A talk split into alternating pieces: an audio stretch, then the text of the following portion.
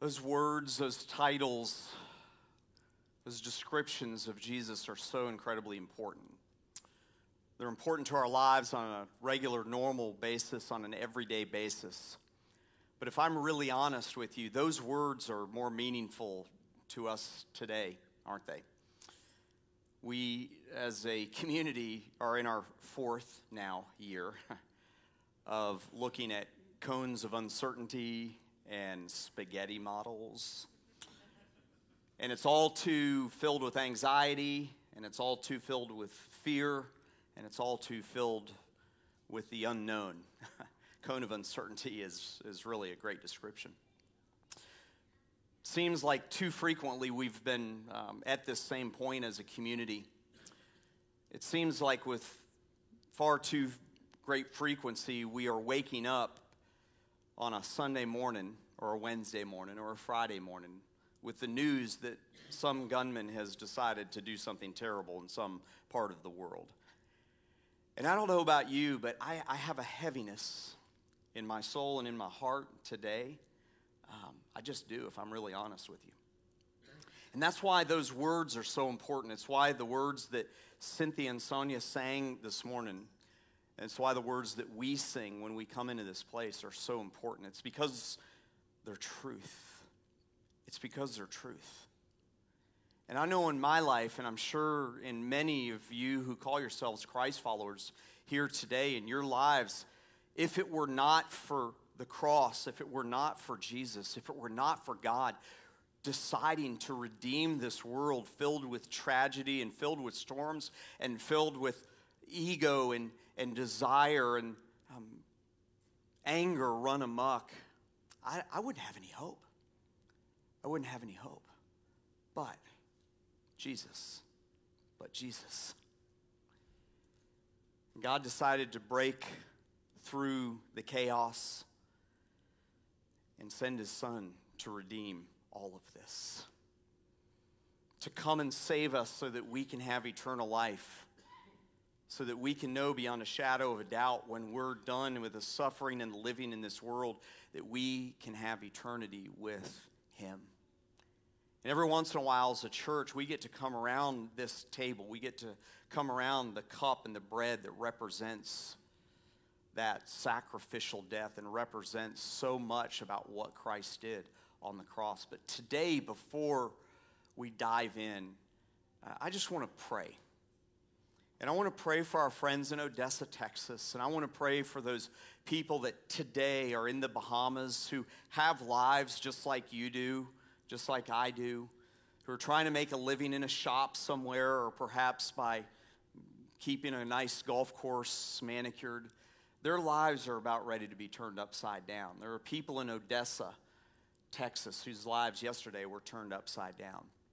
There are many of you who have personal situations, and your life is turned upside down, and unity has been disturbed by the chaos of whatever world you're in. And today is a great time for us to recalibrate and recenter ourselves on why we can have peace and why we should be pursuing peace. But before we do that, I want us just to pray. And just to ask God to be with those who are suffering, those who are hurting, to be with your anxiety and mine as we are faced with the unknown of the next few days. So, would you join me in a word of prayer? God, I thank you that you are the mighty God. Father, I thank you that you are the good shepherd. God, I thank you that you are the Prince of peace. And Father, right now, I pray for everyone that's here today, those who may be watching online or on Facebook Live. God, I pray for this community, for Hilton Head Island, for Bluffton. God, for the low country, the South Carolina low country. I, I pray in the strong name of Jesus that as we are weary in this, after many, many years of not having to face the threat of a major hurricane. Now, for the fourth year in a row, we're faced with uncertainty. And God, right now, in the most personal way possible, I pray that you would break the noise of chaos, of anxiety, of fear, of concern, of worry. God, in my life and in our lives. And I pray that you would remind us that you are the peacemaker and that you will shepherd our hearts and that you can guide our minds to that great place of trust and hope in you. Father, I pray for the people of Odessa. God, I pray for those whose families have um, lost a loved one in this tragedy, those who have been hurt, those who are today lying in a hospital bed with wounds, both emotionally and physically. And God, I pray that you would bring healing and out of the disturbing news that we hear far too often, far too frequently. Father, I pray that you would reveal yourself in a real, true, and personal way to those who are affected. God, I pray for those who are in the Bahamas right now, whose lives may be being turned upside down. God, I pray that if there's a way for you to miraculously turn this thing out to sea, to avoid the Florida coast and to spare some of those in, in the Bahamas and to, God, have this terrible storm come our way, God, selfishly. God, we ask for you and your hand to turn this. We know that you can. And we ask that if it's in your will, that you might do that, God. God, I pray that you would be with us, that you would guide us, that you would be our shelter in our time of need. Father, I pray for those who are in this place and within the sound of my voice who came here today with personal issues that are just like the storms of life, that are just like the chaos that they have experienced in Texas. And Father God, I pray that your Holy Spirit would comfort them now. God, as we prepare our hearts and we prepare our minds and we prepare our, our hands to participate today in your supper, the Eucharist, the moment of giving thanks for what you did on the cross. I pray that you would prompt each one of us to take a step towards being a peacemaker because that's what you came to do. Be with us now as we turn our heads and our minds and our hearts towards you. Help us, Father, to be thankful and grateful for the great gift that you gave us. In Jesus' name I pray. Amen. Amen. I've often told the story of the, the first supper. The first time that Jesus and his disciples were in that upper room on that night before he went to his death, and they were celebrating that, that Passover feast. They were celebrating that Seder supper, remembering the deliverance of God uh, for the Jewish people from the hands of the Egyptians, for parting the Red Sea, for guiding them along the path. And there they were, not really knowing all that was going to happen over these next few days. Kind of sounds familiar, doesn't it? But there's also this great story in 1 Corinthians 11 where Paul writes uh, these reminders and actually corrections to a church uh, in a place called Corinth. And we've read this passage often. And I want to read it today with a, a particular emphasis.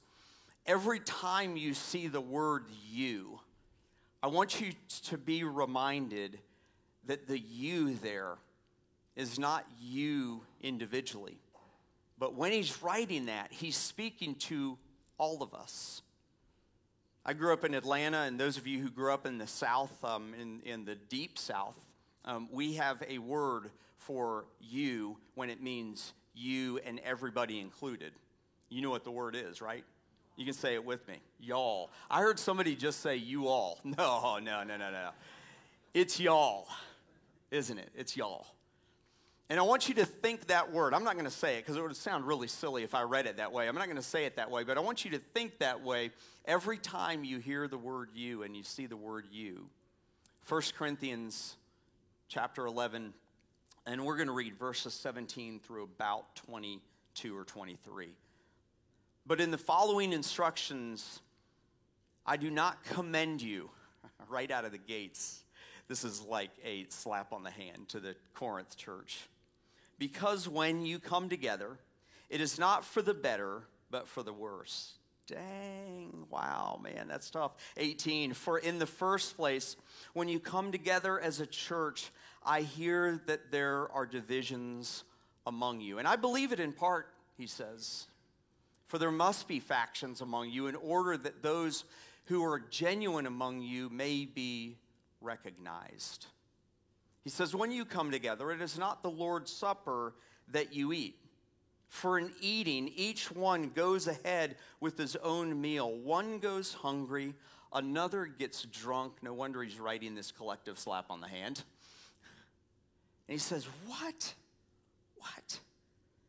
Do you not have houses to eat and to drink in, or do you despise the church of God and humiliate those who have nothing? What shall I say to you? Shall I commend you in this? No, he says, I will not. And then he goes on, and I'll read the rest of these verses later. And he goes on to give the specific instructions on how we are to celebrate this great ordinance that God gave us. In church today, I want to focus on something because I've talked before about the selfishness that was involved in the first church there. I talked about the selfishness that's, that was involved in their partaking. They were there, and you got to realize that they weren't drinking out of a cup that you, you know, it's just like one little sip, and they weren't they weren't having a one little cracker. We do that today more for convenience than anything else. It's just the truth. They were coming around a table, around a feast. Think Thanksgiving. And he was upset with them because he had gotten word, Paul had gotten word, that they were arguing over the food, that people were coming early and eating. And I've explained that before, and I'm not going to go into any more detail. But I want you to see today that the you, all throughout this passage, is not just an individual you, it's actually used in the plural form. And so it's not you individually that he's speaking to, it is y'all that he's speaking to. He's speaking to all of us. He's instructing all of us. He's instructing the church to come together at this table around unity, around peace, in being someone who participates in being one who promotes peace. The people came that day because they were physically hungry and they were physically selfish. And they allowed their selfishness to get out of control. And so they ate all the food and they drank all of the cup. But you know, there's in many ways a way in which you and I can come around this table and we can be part of the chaos. We can be part of the division. We can be part of the lack of unity when we aren't with everything we've got pursuing peace, both in our individual lives with God and peace with those around us. It happens when we choose self over others. It happens when we choose ego over humility. It happens when we choose lies over truth. And you see, the very bread that we're going to hold in a few minutes and the very cup that we are going to hold in a few minutes is a reminder for us to be thankful. That's the word Eucharist. That's where we get the word Eucharist or Holy Eucharist. It's a thanksgiving and a reminder that Jesus came to bring peace peace in your soul, peace in the depths of who you are, so that you can navigate the course of life when there are cones of uncertainty and spaghetti models that looks like a two-year-old drew sometimes. And when your own personal home, the silence and the beauty of peace is broken in a moment's notice with a phone call or with brand new news. And so today, as we prepare our hearts to take and receive, as a more appropriate word from this table, I, I want to ask you where are you in terms of pursuing peace? Where are you in terms of stomping out the selfishness that we all, myself included, struggle with in our lives?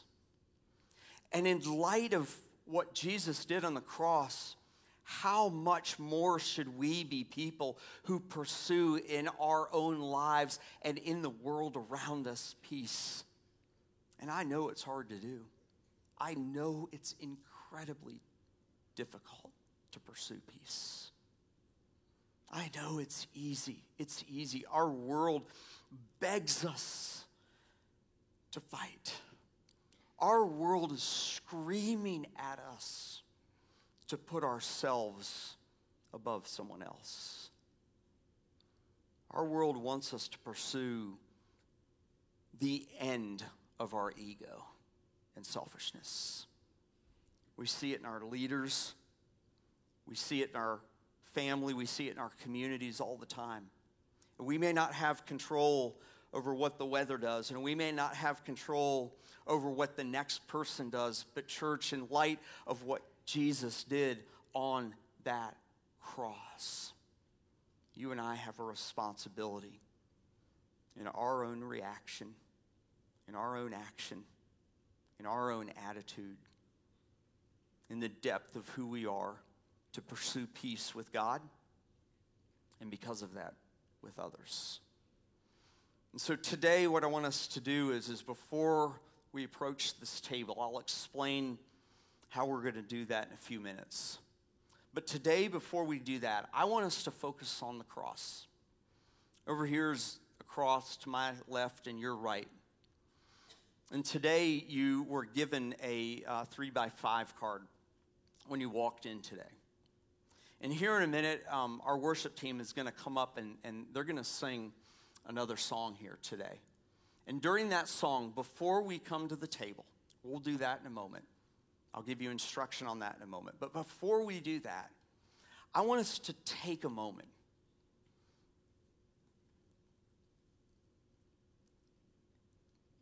I know that some of you came in with deep heaviness. I know that. I realize that. I've talked to some of you about it, even over these last few minutes before church started. I've got it too. I sense it. I get it. But now's the opportunity for us to just talk to God and to leave something at the foot of the cross. And so today, I, want you to, in the silence of these next few moments, as, as they sing, instead of singing along and worshiping, which you can do, I, I want you to consider um, this thought, this prayer, and then write down the answer to this question. Check this out. God, I confess this area of my life is where I struggle the most to be at peace with you and with others. And today, I lay this struggle at your feet at the foot of the cross. I don't know what the answer is going to be, and nobody's going to look at these I promise you, after we're done today, um, they will be destroyed. This is between you and God. But there's something about writing down the answer to a question like that. There's something about writing down maybe your biggest struggle right now. Maybe it's major anxiety. Maybe it's some kind of conflict that um, students you've had with a classmate. Yeah, you're only two weeks into school and it's already begun. Maybe it's someone in your life um, who you've known for a long time who has disappointed you. Maybe you let your ego and your selfishness get out of control, and maybe your reaction to someone or to some people has recently been very destructive.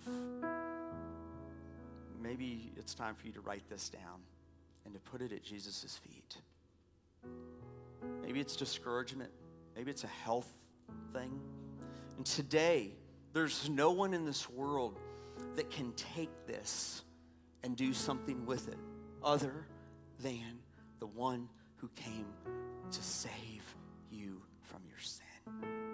And so today, as they sing this song, after I'm done praying, I just want to ask you to just take a few moments in silence, just in private. Grab a pen. I know back in the back, we got Dick and Jackie King are back there. You can grab one of these cards. If you didn't get one, you can grab a pen back there. Write it down and just feel free to come down here to the cross. There's a basket to the right of the cross. Um, feel free to do that. Feel free to get on your knees, either here or there where you're sitting. And let's let go of some of these things. Let's give some of these things up to God that is that maybe we're contributing in our lives creating the chaos in our lives, realizing that He was the one who came to bring peace. Father God, I thank you so much that you're the God of healing, that you're the God who can reconcile us. You're the God who can bring peace into the midst of the most chaotic, disruptive situation. And God, I don't know what people are going to write down today. That is between you and them. But Father God, I pray that you would allow us to write these things down, anonymous to each other, but personal, so personal to you. You know every every thought we have, the psalmist wrote. You know them from afar. You know when we sit down, when we lie down, when we wake up. You know everything that we're struggling with. But there's something about admitting that before we get to your table that is going to be cleansing. Maybe there are sin things that are going to be written down. God, I pray that you would allow us to be honest with you in this moment, that you would take these things and that you would help us, that you would give us the courage, that you would give us the strength, the strength that can only come from you, God, to flee from this stuff so that we can pursue you, the one who truly brings us peace. In Jesus' name.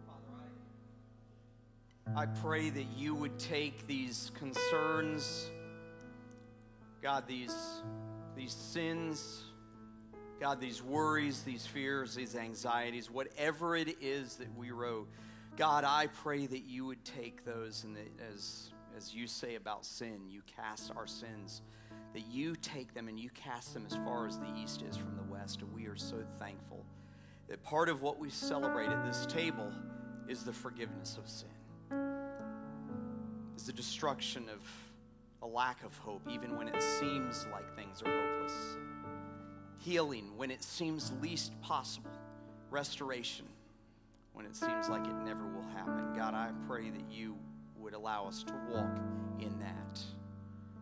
God, thank you for this time as a church to come together and give you our concerns, those things that break through the peace and cause chaos. In Jesus' name, I pray. Amen. Amen.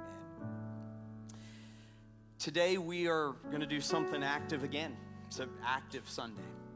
And uh, we have three communion stations down here to my right, to my left, down front. And we've got one in the back in that corner next to the coffee station.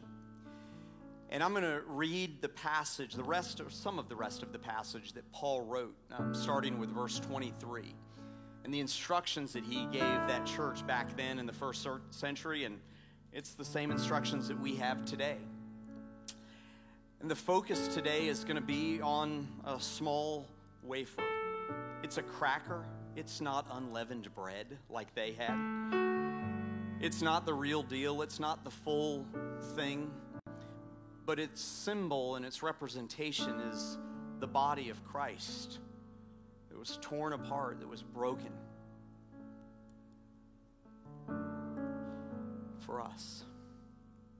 And you're going to take a cup, and in that cup is going to be grape juice. It's not the same four cups that they had in the original meal that they ate together, but it's a representation of the blood that was shed that day on the cross. And it's a reminder for those of us who have put our faith in Christ of the sacrifice that He made. It's also for those of you who may have come in here today, it could be a reason for you to put your faith in Jesus for salvation. It could be that last thing that puts you over the edge. Maybe you've been searching for a long time, but wow, today something has happened and you, your heart's beating you feel like, man, maybe, maybe God is reaching out to me. And I would encourage you, if you've never put your faith in Jesus, uh, you know, come and talk to me. Um, come and talk to, I know Pastor Scott is, is here. He's over here on my left. Talk to one of us. Chris is back in the back. Come and talk to us. We would love to talk to you about receiving Jesus as your Savior, of making Him um, the focus of your life. And for the rest of us today, we get to celebrate and remember what He did on the cross. And so today, what we're going to do is, is while Cynthia and Sonia sing, um, um, we're going to have you guys come to one of these stations, one of these communion stations, and you can take that, that little wafer and you can take that cup. You can receive both of those, and you can pull away off to the side here. You can take it back to your seat. I want to encourage you to take it for a moment and, and hold it and just reflect on, on the sacrifice that He made for you. And think about the fact that many of the things that you just gave to Him reason that you can do that today, the reason that we have a relationship with God, the reason that when we die, we will be in heaven with Him and spend eternity with Him is because of what that wafer and what that cup represents His body and His blood that was torn and that was spilled for us. So when they start singing, this room can come alive once more, and you can take both at the same time, and you can take it back to your seat or pull away. Maybe you want to pull away as a family and pray together. That's fine. However, you feel comfortable doing that today is great. Paul continued, and he wrote in verse 23 of 1 Corinthians chapter 11 For I received from the Lord what I also delivered to you. The Lord Jesus on the night when he was betrayed, he took the bread, and when he had given thanks, he broke it. And he said, This is my body, which is for you. Do this in remembrance of me. In the same way, he also took the cup after supper, saying, This cup is the new covenant in my blood. Do this as often as you drink it in remembrance of me And I love verse 26. He says, For as often as you eat this bread and drink this cup, you proclaim the Lord's death until he comes. As we come to the table today in unity, as we come to the table under the peace that God provided, I'll ask the ushers to go ahead and come forward. You guys can come to those tables. But you also, when I'm done praying, you can come to the table and you can receive this great supper that we have to celebrate, this communion with God and with others. And we can remember what He did on the cross. Father God, we thank you so much for the sacrifice that you made. God, for saving me from my sins. God, thank you for coming and dying for the sins of the world. Thank you for not only bringing us hope in the midst of hopelessness. But God, I thank you for bringing peace in the midst of chaos. And as we follow in the celebration of, a, of an ordinance that is um, not just, it's many thousands of years old, God, we remember that you delivered us from our sins so that we can have a relationship with you. And we give thanks for your body, and we give thanks for your blood. Now let us come to the table with thanksgiving, and let us express that thanksgiving to you. We now receive communion. We now receive this Eucharist, this moment of thanksgiving. In Jesus' name.